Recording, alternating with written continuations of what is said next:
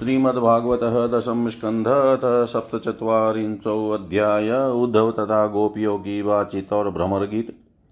श्रीशुकुवाच, तं वीक्ष्य कृष्णानुचरं व्रजस्त्रियप्रलम्बबाहुं नवकञ्जलोचनं, पीताम्बरं पुष्करमालिनं लसन्मुखारविन्दं मणिमृष्टमुकुण्डलम्। शुचिस्मिता कोऽयम् पीच्य दर्शन कुतश्च कस्याच्युतवेशभूषण। इति स्म सर्वा परिववृरुत्सुकास्तु तमुत्तं श्लोकपदाम्बुजाश्रयम्। तं प्रश्रयेणावनताशु सत्कृतं सव्रीडहासेक्षण सुनृतादिभिः रहस्यपृच्छनुपविष्टमासने विज्ञाय सन्देशहरं रमापते।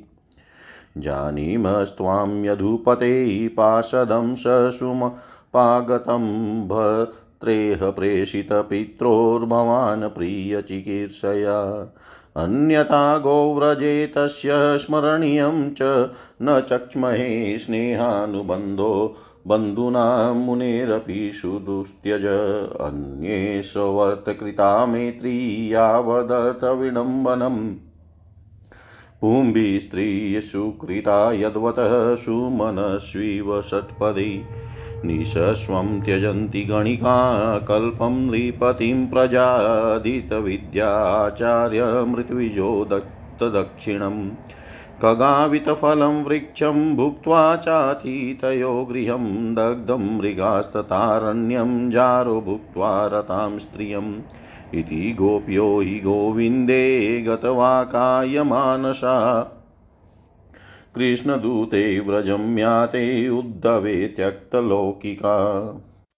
गायन्त्यः प्रियकर्माणि रुद्रत्यश्च गतल्य तस्य संस्मृत्य संस्मृत्य यानि केशोरबाल्ययो। काचिन्न मधुकरं दृष्ट्वा ध्यायन्ति कृष्णसङ्गमम्। प्रियप्रस्थापितं दूतं कल्पयित्वेदमब्रवीत्। गोप्युवाच मधुपकितवबन्धो मास्पशाङ्घ्रिशपत्न्या कुचविलुलितमालाङ्कुकुमस्रशुभिन्न वहतु मधुपतिस्तनमानिनीनां प्रसादं यदुषदशि विडम्ब्यम् यस्य दूतस्त्वमीद्रिक सकृदधरसुधां स्वां मोहिनीं पायित्वा सुमनस इव सधस्त्यत्यजेस्मान् भवाद्रिक। परिचरति कथं तत्पादपद्मं तु पद्मा इयपि बतरितचेता उतं श्लोकजल्पै। किमिह बहुषडङ्घ्रै गायसि त्वं यदूना अधिपतिमगृहाणमग्रतो न पुराणम्।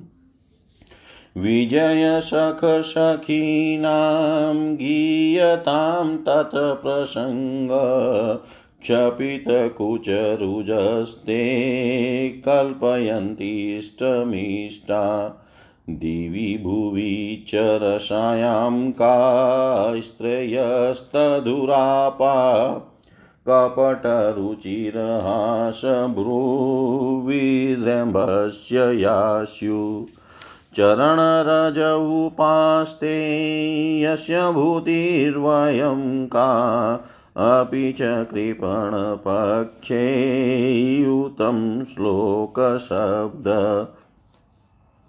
विसृज शिरसि पादं वेदम्यहं चाटुकारेर्नुनयन विधुस्तेभ्येत्यदौत्ये मुकुन्दा। स्वकृतय्यविसृष्टा पत्यपत्यन्यलोका व्यसृजदकृतचेता किं नु सन्देयमस्मिन्।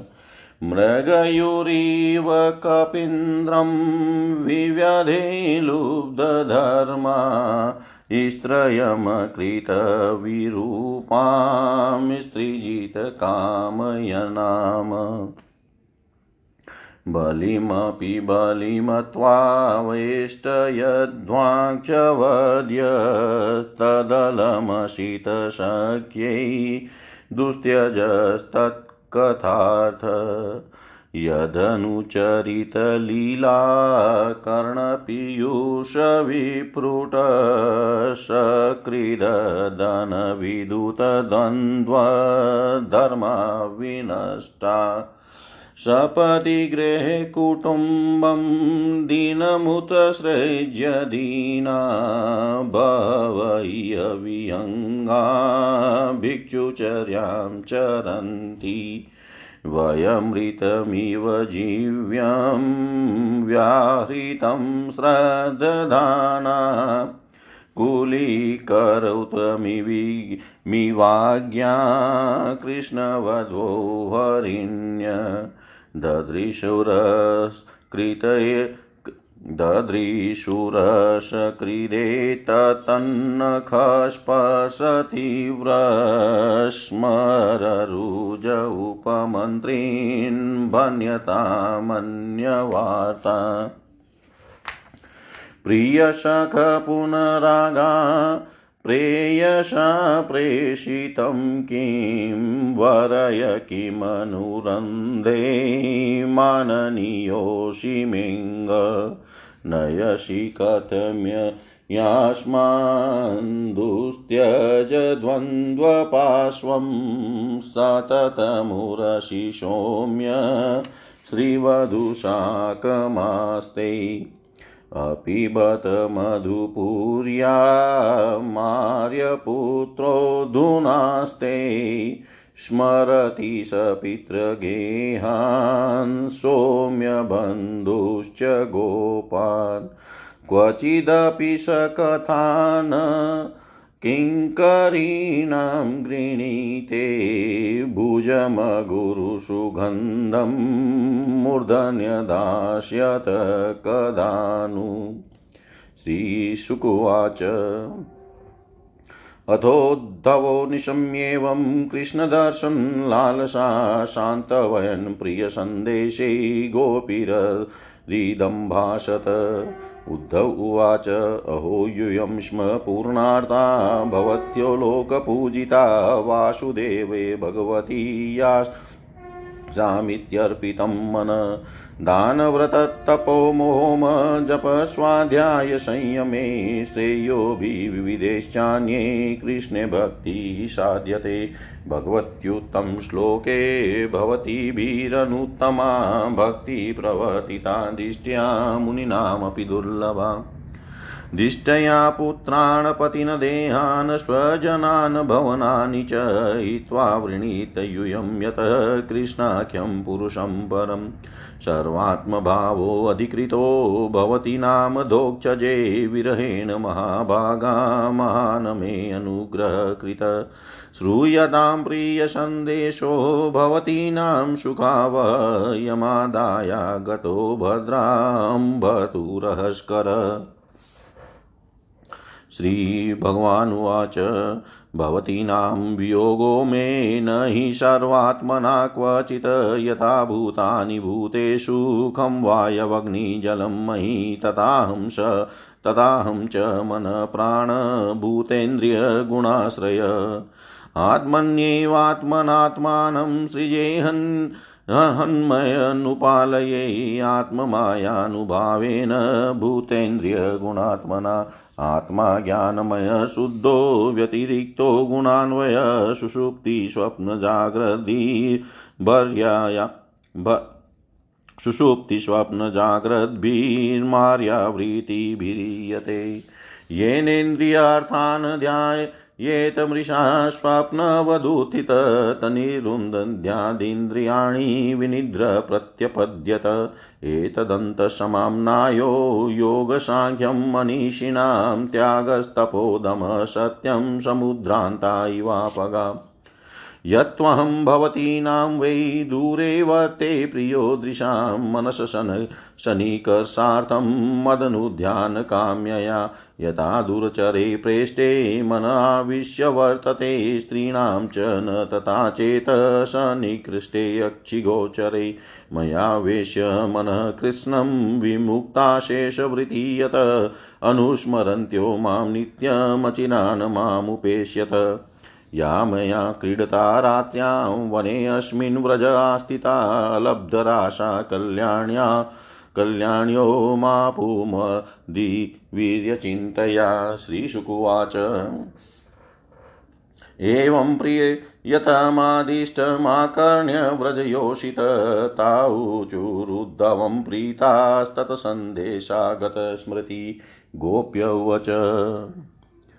दिष्ट्या हितो हतः कंसो यदुनां सानुगोऽधकृतदिष्टयाप्तै लब्धसर्वार्थै कुशल्यास्ते कचित् गदाग्रजः सौम्य करोति पुर्योषितां, प्रीतिं न स्निग्ध सव्रीडहासोदारे क्षणार्चित। कथं रतिविशेषज्ञ प्रियश्च वरयोषितां, नानुबध्येत तद्वाक्ये विब्रह्मेश्चानुभाजित अपि स्मरति न साधो गोविन्दप्रस्तुते क्वचित् गोष्ठीमध्ये पुरस्त्रीणां ग्राम्याश्वेरकथान्तरे तां किं निशा स्मरति याशु तदा प्रियाभिवृन्दावने कुमुद कुन्दशंसाकरम्ये। रेमे क्वणचरणनुपुररासगोष्ठयामस्माभिरीडितमनोज्ञ कथकदाचित् अप्यशत अप्येष्यतिह दासाः स्तप्ता स्वकृतया शुचा सञ्जीवयननुतो गात्रे यतेन्द्रो वनं बुधै। कस्मात् कृष्णय्यायाति प्राप्तराज्यो हताहित नरेन्द्रकन्या उद्वाय पृत सर्वसुहृद्वृत किमस्माभिवनो कोभिरन्याभिवा महात्मन श्रीपतेराप्तकामस्य क्रियेतार्थकृतात्मन परं सौख्यं हि नैराशयं स्वेरिण्यप्यापिङ्गला तज्जानती नाम्न कृष्णो तथाप्याशा दुरत्यया। क उत्सहेत सन्त्युक्तुमुतं श्लोकसंविदम्। अनिच्छतोऽपि यस्य श्रीरङ्गान् च वते क्वचित् शरीचेलवनोदेशा गावो वेणुरवायि मे शङ्कशंसायेन कृष्णेनाचरिता प्रभो। पुनः पुनः स्मारयन्ती नन्दगोपसुतं बत श्रीनिकेतेस्तत्पदकै विस्मतु नैव शक्नुम। गत्या ललितयोदा प्रहासलीलावलोकने माधव्या गिराहृतधीय कथं तं विस्मरामहे। हे नाथ, हे रमानाथ व्रजनाथार्तिनाशन मग्नमुद्धर गोविन्द, गोकुलं वृजिनार्णोवात् श्रीशुकुवाच, ततस्ता कृष्णसन्देशे व्यपेतविरहज्वरा, उद्धवं पूजया चक्रुर्ज्ञात्वात्ममधोक्षजम्। उवास कतिचिन्माशान् गोपीनां विनुदञ्चुनचुच कृष्णलीलाकथां गायन् रम रमयामाश गोकुलम्। यावन्त्यानि नन्दस्य व्रजे वाचीत् स उद्धव व्रजोकषां क्षणप्राया अण्यासन् कृष्णस्य वार्तया, शरद्वे सरिद्वानगिरीन्द्रोणी वीक्षणकुसुमितान् द्रुमान् कृष्णं संस्मारयन् रेमे हरिदासो व्रजोकसाम् दृष्टवेवमादिगोपीनां कृष्णावेशात्मविक्लवम् उद्धव परमप्रीतस्था नमस्य निदं जगो। एता परं तनुभृतो भूयि गोपवध्वो गोविन्द एव निखिलात्मनि रूढभावा। वाञ्छति यद्भवभियो मुनयो वयं च किं ब्रह्मजन्मभिरनन्तकथा रसस्य। क्वेमः स्त्रियो वनचरीर्व्यभिचारदुष्टा कृष्णे क्वचेश परमात्मनि रूढभाव।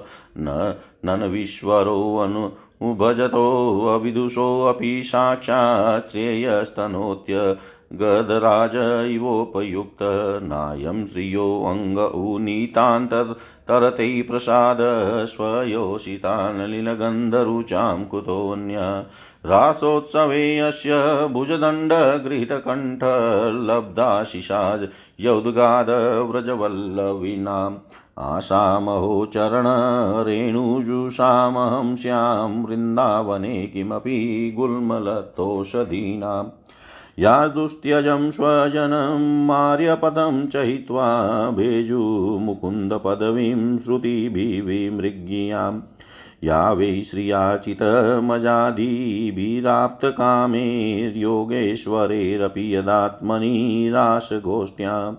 कृष्णस्य तद्भगवतश्चरणारविन्दं न्यस्तं स्तनेषु विजहु परिरभ्यतापम्।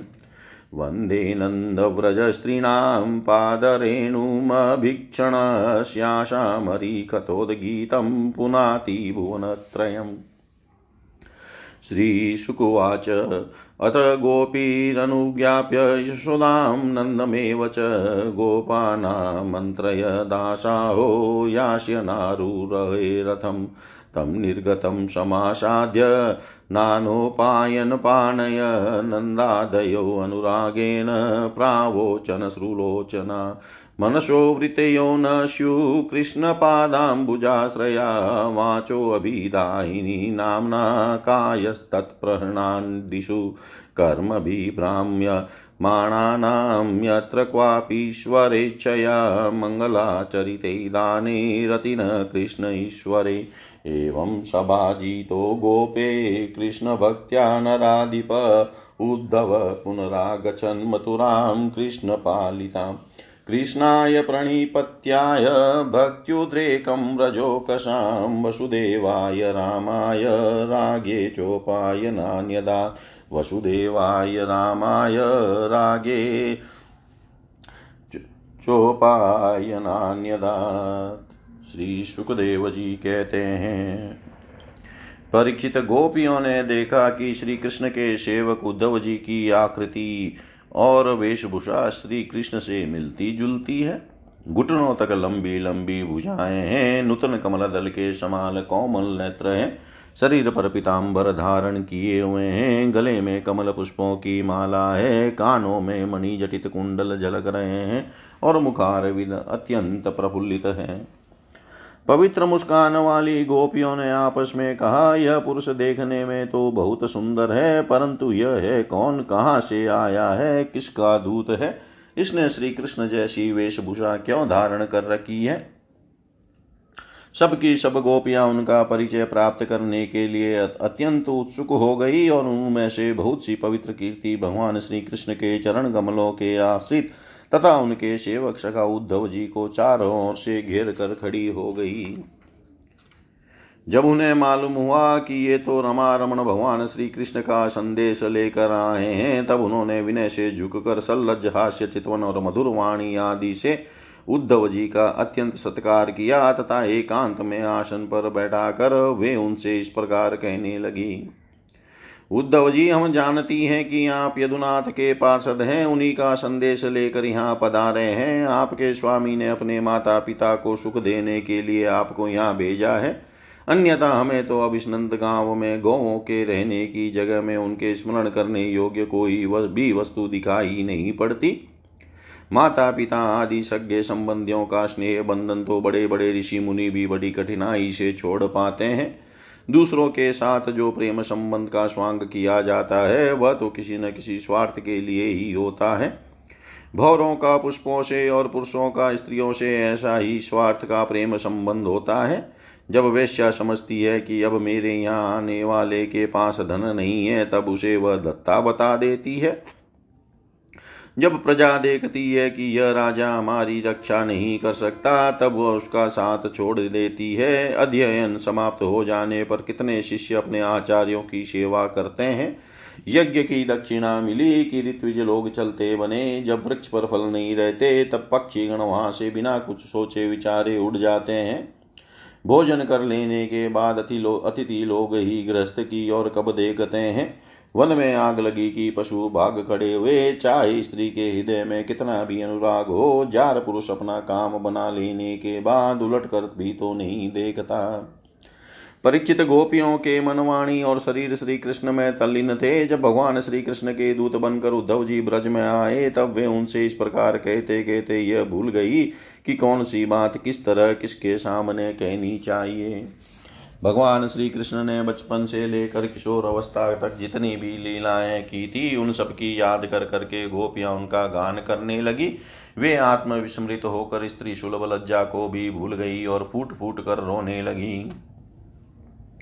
एक गोपी को उस समय स्मरण हो रहा था। भगवान श्री कृष्ण के मिलन की लीला का उसी समय उसने देखा कि पास ही एक भौरा गुनगुना रहा है। उसने ऐसा समझो, मानो मुझे रूठी हुई समझकर श्री कृष्ण ने मनाने के लिए दूत भेजा। हो वह गोपी भौरे से इस प्रकार कहने लगी। गोपी ने कहा, रे मधुप, तू कपटी का सका है, इसलिए तू भी कपटी है। तू हमारे पैरों को मत छू।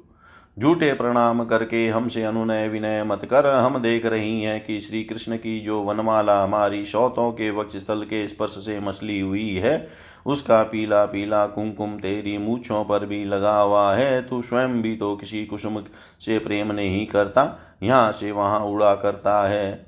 जैसे तेरे स्वामी, वैसा ही तू। मधुपति श्री कृष्ण मथुरा की मानिनी नायिकाओं को मनाया करे। उनका वह कुमकुम रूप कृपा प्रसाद जो यदुवंशियों की सभा में उपवास करने योग्य है, अपने ही पास रखे। उसे तेरे द्वार यहाँ, द्वारा यहाँ भेजने की क्या आवश्यकता है? जैसा तू काना है, वैसे ही वे भी हैं। तू भी पुष्पों का रस लेकर उड़ जाता है, वैसे ही वे भी निकले। उन्होंने हमें केवल एक बार हाँ ऐसा ही लगता है, लेकिन एक बार अपनी तनिक सी मोहिनी और परम मादक अधुरसुदा पिलाई थी, और फिर हम भोली वाली गोपियों को छोड़कर वे यहाँ से चले गए। पता नहीं, सुकुमारी लक्ष्मी उनके चरण कमलों की सेवा कैसे करती रहती है। अवश्य ही वे छैल छबीले श्री कृष्ण की चिकनी चुपड़ी बातों में आ गई होगी। चित चोर ने उनका भी चित चुरा लिया होगा। अरे भ्रमर, हम वनवासिनी है, हमारे तो घर द्वार भी नहीं है। तुम, हम लोगों के सामने यदुवंश शिरोमणि श्री कृष्ण का बहुत सा गुणगान क्यों कर रहा है?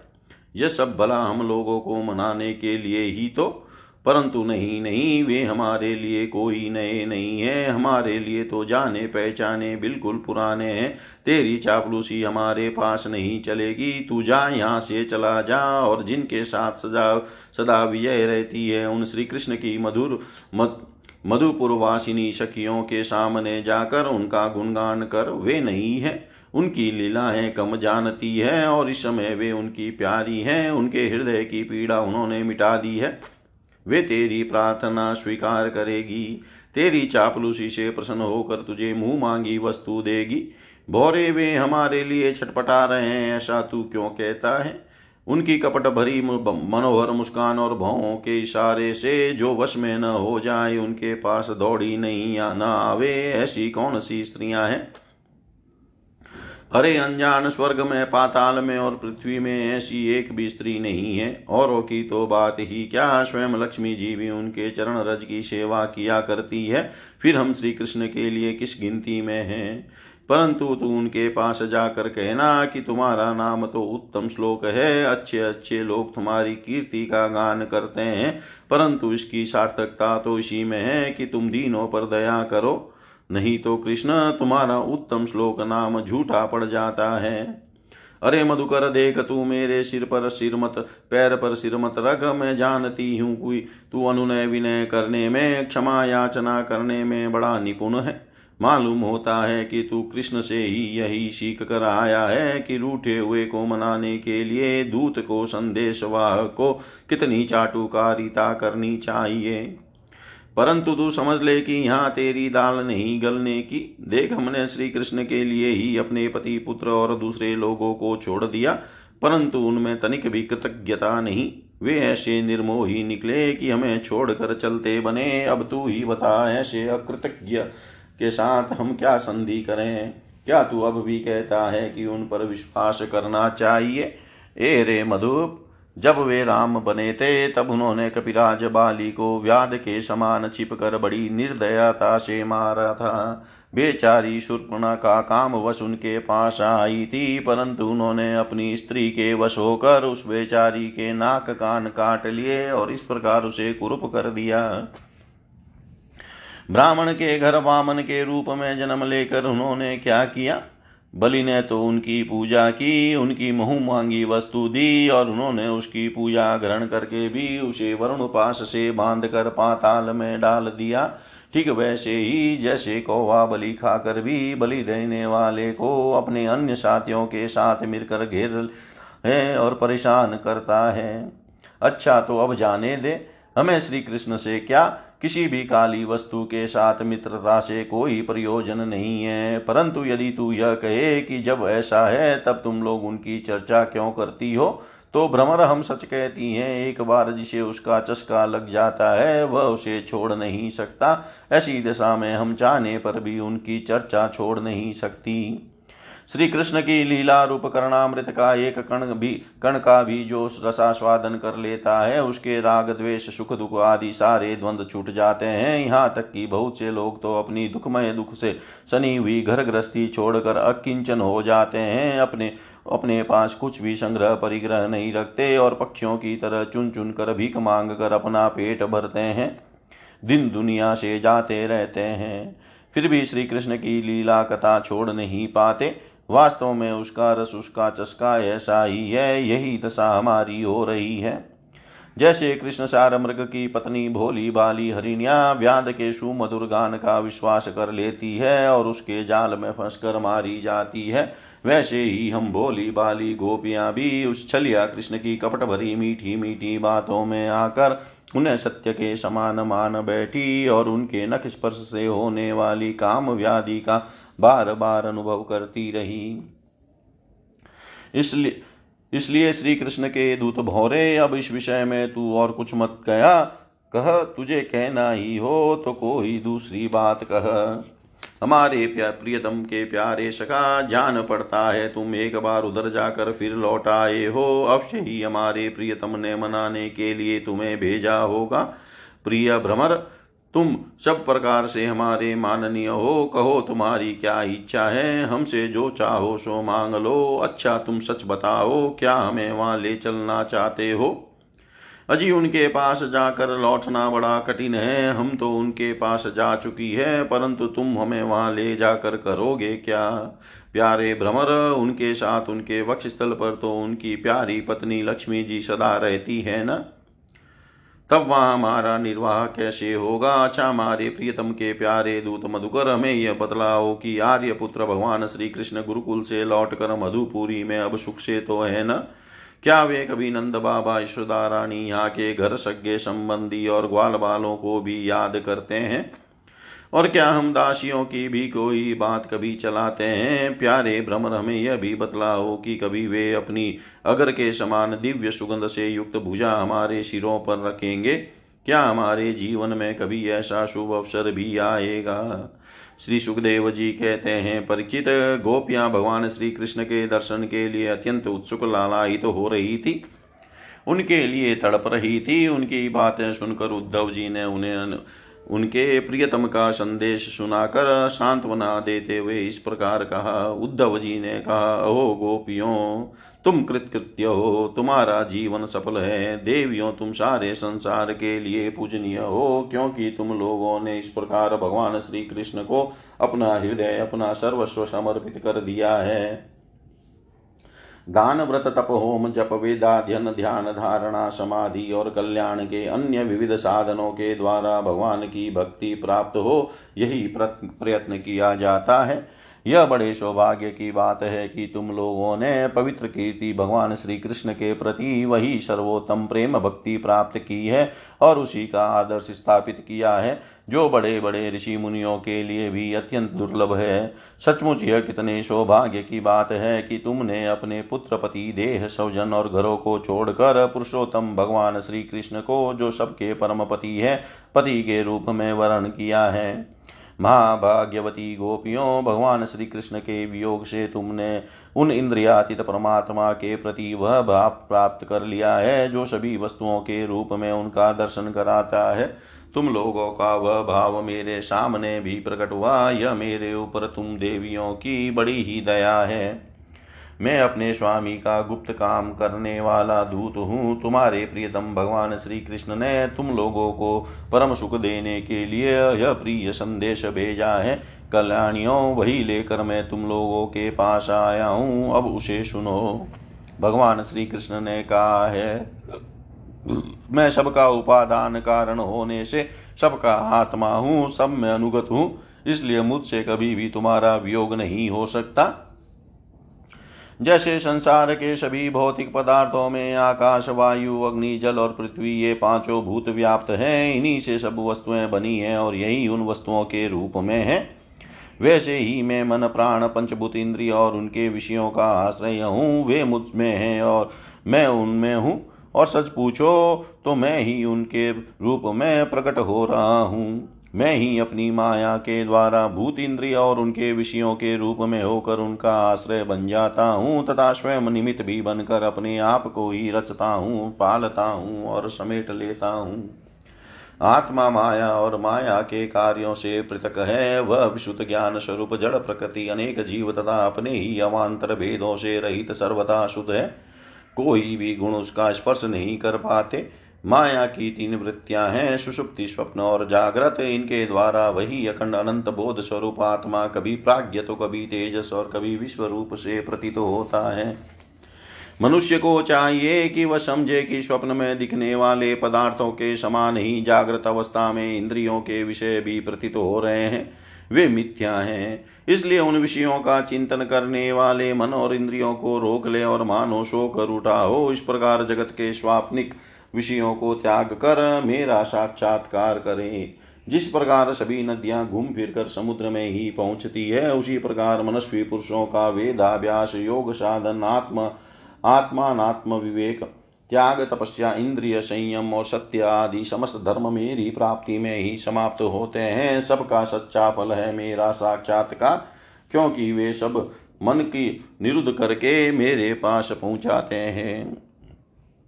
गोपियों, इसमें संदेह नहीं कि मैं तुम्हारे नयनों का ध्रुव तारा हूँ, तुम्हारा जीवन सर्वस्व हूँ, किंतु मैं जो तुमसे इतना दूर रहता हूँ, उसका कारण है वह यही कि तुम निरंतर मेरा ध्यान कर सको। शरीर से दूर रहने पर भी मन से तुम मेरी सनिधि का अनुभव करो, अपना मन मेरे पास रखो। क्योंकि स्त्रियों और अन्य अन्य प्रेमियों का चित अपने परदेशी प्रियतम में जितना निश्चल भाव से लगा रहता है, उतना आँखों के सामने पास रहने वाले प्रियतम में नहीं लगता। अशेष वृत्तियों से रहित संपूर्ण मन मुझमें लगाकर जब तुम लोग मेरा अनुस्मरण करोगी, तब शीघ्र ही सदा के लिए मुझे प्राप्त हो जाओगी। कल्याणियों, जिस समय मैंने वृंदावन में शारदीय पूर्णिमा की रात्रि में रास क्रीड़ा की थी, उस समय जो गोपियाँ स्वजनों के रोक लेने से व्रज ही रह गई, मेरे साथ रास विहार में सम्मिलित न हो सकी, वे मेरी लीलाओं का स्मरण करने से ही मुझे प्राप्त हो गई थी। तुम्हें भी मैं मिलूँगा, अवश्य निराश होने की कोई बात नहीं है। श्री सुखदेव जी कहते हैं, परिचित अपने प्रियतम श्री कृष्ण का यह संदेशा सुनकर गोपियों को बड़ा आनंद हुआ। उनके संदेश से उन्हें श्री कृष्ण के स्वरूप और एक एक लीला की याद आने लगी। प्रेम से भरकर उन्होंने उद्धव जी से कहा। गोपियों ने कहा, उद्धव जी, यह बड़े सौभाग्य की और आनंद की बात है कि यदुवंशियों को सताने वाला पापी कंस अपने अनुयायियों के साथ मारा गया। यह भी कम आनंद की बात नहीं है कि श्री कृष्ण के बंधु बांधव और गुरुजनों के सारे मनोरथ पूर्ण हो गए, तथा अब हमारे प्यारे श्याम सुंदर उनके साथ सकुशल निवास कर रहे हैं। किंतु उद्धव जी, एक बात आप हमें बतलाइए, जिस प्रकार हम अपनी प्रेम भरी लजिली मुस्कार और उन्मुक्त से उनकी पूजा करती थी और वे भी हमसे प्यार करते थे, उसी प्रकार मथुरा की स्त्रियों से भी वे प्रेम करते हैं या नहीं? तब तक दूसरी गोपी बोल उठी, अरी सखी हमारे प्यारे श्याम सुंदर तो प्रेम की मोहिनी कला के विशेषज्ञ हैं। सभी श्रेष्ठ स्त्रियाँ उनसे प्यार करती है। फिर भला जब नगर की स्त्रियाँ उनसे मीठी मीठी बातें करेगी और हाव भाव से उनकी ओर देखेगी। तब वे उन पर क्यों रीझेंगे दूसरी गोपियाँ बोली, साधो, आप यह तो बतलाइए कि जब कभी नागरी, नारियों की मंडली में कोई बात चलती है और हमारे प्यारे स्वचंद रूप से बिना किसी संकोच के जब प्रेम की बात करने लगते हैं, तब क्या कभी प्रसंग वशम गवार गवालिनों की भी याद करते हैं? कुछ गोपियों ने कहा, उद्धव जी, क्या कभी श्री कृष्ण उन रात्रियों का स्मरण करते हैं जब कुमुदिनी तथा कुंद के पुष्प खिले हुए थे? चारों ओर चांदनी छिटक रही थी और वृंदावन अत्यंत रमणीय हो रहा था। उन रात्रियों में ही उन्होंने रास मंडल बनाकर हम लोगों के साथ नृत्य किया था। कितनी सुंदर थी वह रास लीला उस समय हम लोगों के पैरों के नूपुर रुंझन रुंझन बज रहे थे। हम सब सखियाँ उन्हीं की सुंदर सुंदर लीलाओं का गान कर रही थी और वे हमारे साथ नाना प्रकार के विहार कर रहे थे। कुछ दूसरी गोपियाँ बोल उठी, उद्धव जी, हम सब तो उन्हीं के विरह की आग से जल रही है। देवराज इंद्र जैसे जल बरसा कर वन को हरा भरा कर देते हैं। उसी प्रकार क्या कभी कृष्ण भी अपने कर स्पर्श आदि से हमें जीवन दान देने के लिए यहाँ आवेंगे? तब तक एक गोपी ने कहा, हरी सकी अब तो उन्होंने शत्रुओं को मारकर राज्य पा लिया है, जिसे देखो वही उनका सुहृद बना फिरता है। अब वे बड़े बड़े नरपतियों की कुमारियों से विवाह करेंगे, उनके साथ आनंद पूर्वक रहेंगे। यहाँ हम गंवारिनों के पास क्यों आएँगे? दूसरी गोपी ने कहा, नहीं, सखी, महात्मा श्री कृष्ण तो स्वयं लक्ष्मीपति है। उनकी सारी कामनाएँ पूर्ण ही हैं, वे कृतकृत्य हैं। हम वनवासिनी ग्वालिनों अथवा दूसरी राजकुमारियों से उनका कोई प्रयोजन नहीं है। हम लोगों के बिना उनका कौन सा काम अटक रहा है? देखो वेश्या होने पर भी पिंगला ने क्या ही ठीक कहा है। संसार में किसी की आशा न रखना ही सबसे बड़ा सुख है। यह बात हम जानती हैं, फिर भी हम भगवान श्री कृष्ण के लौटने की आशा छोड़ने में असमर्थ हैं। उनके शुभ शुभागमन की आशा ही तो हमारा जीवन है। हमारे प्यारे श्याम सुंदर ने जिनकी कीर्ति का गान बड़े बड़े महात्मा करते रहते हैं, हमसे एकांत में जो मीठी मीठी प्रेम की बातें की है, उन्हें छोड़ने का भुलाने का उत्साह भी हम कैसे कर सकती हैं? देखो तो उनकी इच्छा न होने पर भी स्वयं लक्ष्मी जी उनके चरणों से लिपटी रहती है। एक क्षण के लिए भी उनका अंग संग छोड़कर कहीं नहीं जाती। उद्धव जी, यह वही नदी है जिसमें वे विहार करते थे। यह वही पर्वत है जिसके शिखर पर चढ़कर वे बांसुरी बजाते थे। ये वे ही वन है। जिनमें वे रात्रि के समय रास लीला करते थे और ये वे ही गौहे हैं, जिनको चराने के लिए वे सुबह शाम हम लोगों को देखते हुए जाते आते थे। और यह ठीक वैसी ही वंशी की तान हमारे कानों में गूंजती रहती है, जैसी वे अपने अधरों के संयोग से छेड़ा करते थे। बलराम जी के साथ कृष्ण ने इन सभी का सेवन किया है। यहाँ का एक एक प्रदेश, एक एक धूली कण उनके परम सुंदर चरण कमलों से चिन्हित है। इन्हें जब जब हम देखती हैं, सुनती हैं, दिन भर यही तो करती रहती हैं। तब तब वे हमारे प्यारे श्याम सुंदर नंदन नंदन को, नंद नंदन को हमारे नेत्रों के सामने लाकर रख देते हैं। उद्धव जी, हम किसी भी प्रकार मरकर भी उन्हें भूल नहीं सकती। उनकी वह हँसी की सी सुंदर चाल उन्मुक्त हास्य, विलासपूर्ण चितवन और मधुमय वाणी। आह, उन सबने हमारा चित चुरा लिया है, हमारा मन हमारे वश में नहीं है। अब हम उन्हें भूल तो नहीं भूले तो किस तरह? हमारे प्यारे श्री कृष्ण तुम ही हमारे जीवन के स्वामी हो, सर्वस्व हो, प्यारे तुम लक्ष्मीनाथ हो तो क्या हुआ? हमारे लिए तो ब्रजनाथ ही हो। हम ब्रज गोपियों के एकमात्र तुम ही सच्चे स्वामी हो। श्याम सुंदर तुमने बार बार हमारी व्यथा मिटाई है। हमारे संकट काटे हैं। गोविंद, तुम गौों से बहुत प्रेम करते हो। क्या हम गौएँ नहीं हैं? तुम्हारा सारा तुम्हारा यह सारा गोकुल जिसमें ग्वाल बाल माता पिता गौएँ और हम गोपियाँ सबको ही है। दुख के अपार सागर में डूब रहा है, तुम इसे बचाओ, आओ, हमारी रक्षा करो। श्री सुखदेव जी कहते हैं, प्रिय परीक्षित भगवान श्री कृष्ण का प्रिय संदेश सुनकर गोपियों के विरह की व्यथा शांत हो गई थी। वे इंद्रियातीत भगवान श्री कृष्ण को अपने आत्मा के रूप में सर्वत्र स्थित समझ चुकी थी। अब वे बड़े प्रेम और आदर से उद्धव जी का सत्कार करने लगी। उद्धव जी गोपियों की विरह व्यथा मिटाने के लिए कई महीनों तक वहीं रहे। वे भगवान श्री कृष्ण की अनेकों लीलाएँ और बातें सुना सुना कर व्रजवासियों को आनंदित करते रहते। नंद बाबा के व्रज में जितने दिनों तक उद्धव जी रहे, उतने दिनों तक भगवान श्री कृष्ण की लीला की चर्चा होते रहने के कारण व्रजवासियों को ऐसा जान पड़ा, मानो अभी एक ही क्षण हुआ हो। भगवान के परम प्रेमी भक्त उद्धव जी कभी नदी तट पर जाते, कभी वनों में फिर विहरते और कभी गिरी राज की घाटियों में विचरते, कभी रंग बिरंगे फूलों से लदे हुए वृक्षों में ही रह जा, रम जाते और यहाँ भगवान श्री कृष्ण ने कौन सी लीला की है? यह पूछ पूछ कर ब्रजवासियों को भगवान श्री कृष्ण और उनकी लीला के स्मरण में तन्मय कर देते।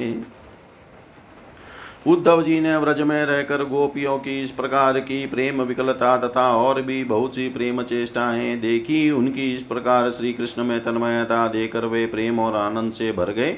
अब वे गोपियों को नमस्कार करते हुए इस प्रकार गान करने लगे। इस पृथ्वी पर केवल इन गोपियों का ही शरीर धारण करना श्रेष्ठ एवं सफल है, क्योंकि ये सर्वात्मा भगवान श्री कृष्ण के परम प्रेम में दिव्य महाभाव में स्थित हो गई है। प्रेम की यह ऊँची से ऊँची स्थिति संसार के भय से भीत मुमुक्षु जनों के लिए ही नहीं अपूति। अपितु बड़े बड़े मुनियों, मुक्त पुरुषों तथा हम भक्त जनों के लिए भी अभी वांछनीय ही है। हमें इसकी प्राप्ति नहीं हो सकती। सत्य है जिन्हें भगवान श्री कृष्ण की लीला कथा के रस का चस्का लग गया है। उन्हें कुलीनता की, द्विजाति समुचित संस्कार की और बड़े बड़े यज्ञ यागों में दीक्षित होने की क्या आवश्यकता है? अथवा यदि भगवान की कथा का रस नहीं मिला, उसमें रुचि नहीं हुई तो अनेक महाकल्पों तक बार बार ब्रह्मा होने से भी क्या लाभ? कहा ये वनचारी, आचार ज्ञान और जाति से हीन गाँव की गवाल गवाली ने और कहा सचिदानंद घन भगवान श्री कृष्ण में यह अनन्य परम प्रेम?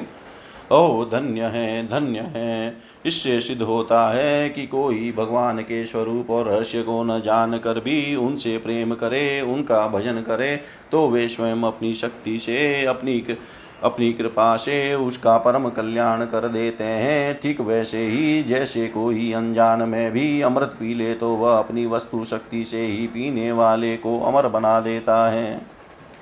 भगवान श्री कृष्ण ने रासोत्सव के समय इन व्रजांगनाओं के गले में बाहें डाल डाल कर इनके मनोरथ पूर्ण किए। इन्हें भगवान ने जिस कृपा प्रसाद का वितरण किया, इन्हें जैसा प्रेम दान किया, वैसा भगवान की परम प्रेमवती नित्य संगिनी वक्ष स्थल पर विराजमान लक्ष्मी जी को भी नहीं प्राप्त हुआ।